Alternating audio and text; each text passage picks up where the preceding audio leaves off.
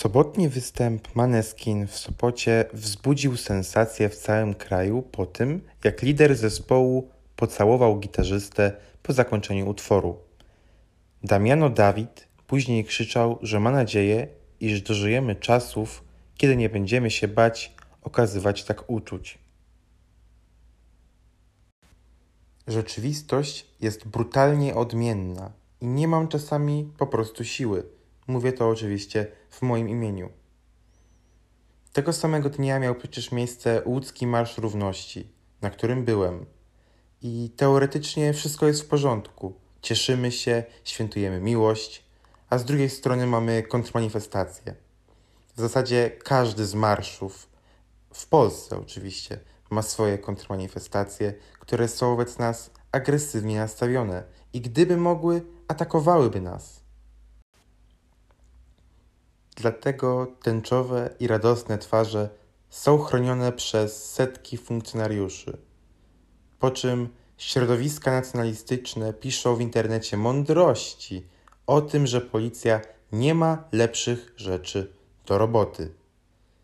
I nikt z ludzi prawicy nie pomyśli, że nie trzeba by było takiej obstawy, gdyby ich przedstawiciele zachowywali się w sposób cywilizowany. Łatwiej jest po prostu zrzucić winę na ofiarę. Na moim blogu pisałem dziesiątki postów o życiu LGBT+ w Polsce. Pisałem wiele osobistych historii.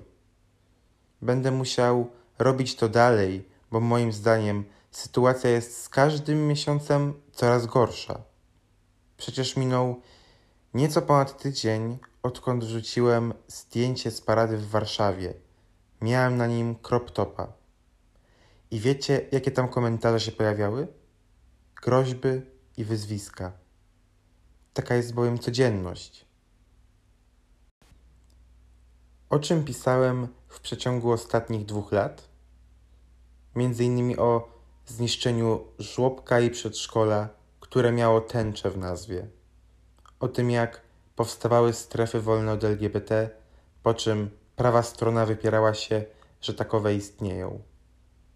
Pisałem o protestach przeciwko Przemysławowi Czarnkowi, który jest aktualnie ministrem edukacji i nauki. Pisałem o marszach narodowców, którzy chcieli rzekomej normalności. Pisałem także o groźbach, jakie słyszeliśmy w Lublinie za zwykłe stanie w ciszy. O tym mogę opowiedzieć nieco więcej. Wyglądało to tak, że stanęliśmy na placu Litewskim w Lublinie, by w ciszy zaprotestować przeciwko agresji wobec osób LGBT. Nasi kontrmanifestanci mocno zaangażowali się w wyzwiska i agresję słowną, a nawet fizyczną.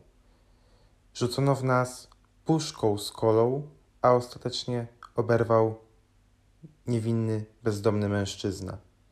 Musieliśmy grupowo opuścić zgromadzenie, bo grożono nam, że nie wrócimy do domów i że powinno się z nami robić straszne rzeczy. Mnóstwo przekleństw i agresji na tłum ludzi, którzy po prostu stali z tęczowymi emblematami. W Polsce nie ma homofobii. Nawet nie wiecie, jak bałem się tam stać. Podziwiam ludzi, którzy zajmują się takim aktywizmem prawie że na co dzień. Ja czuję sam po sobie, że to wszystko mnie strasznie dotyka i coraz bardziej się boję i wkurzam na wszystko. Natomiast ludzie po prawej stronie barykady cieszą się ogromnie, że stworzyli sobie wroga, na którym mogą się wyżyć pod płaszczykiem ochrony rodziny przed ideologią. Tą samą ideologią, którą mijamy codziennie, chodząc po ulicy. Może być to twoja sąsiadka, twój najlepszy przyjaciel, twoja ciocia, albo ten miły pan ze sklepu. Każdy może być tą rzekomą ideologią.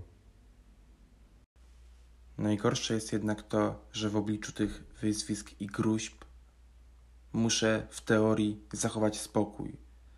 I nawet jakby 20 osób mi groziło, wyzywało, obrażało i ja bym odpowiedział im tym samym, usłyszałbym, gdzie jest moja tolerancja. O to niektórym ludziom chodzi, żeby sprowokować, podpuścić i żeby mogli się karmić tym, że LGBT nie jest rzekomo święte.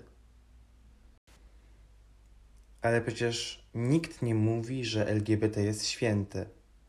Niektórzy ludzie mają słabszą cierpliwość i to jest normalne. Trzeba mieć naprawdę stoicki spokój w niektórych dyskusjach z przeciwnikami, nie tylko politycznymi.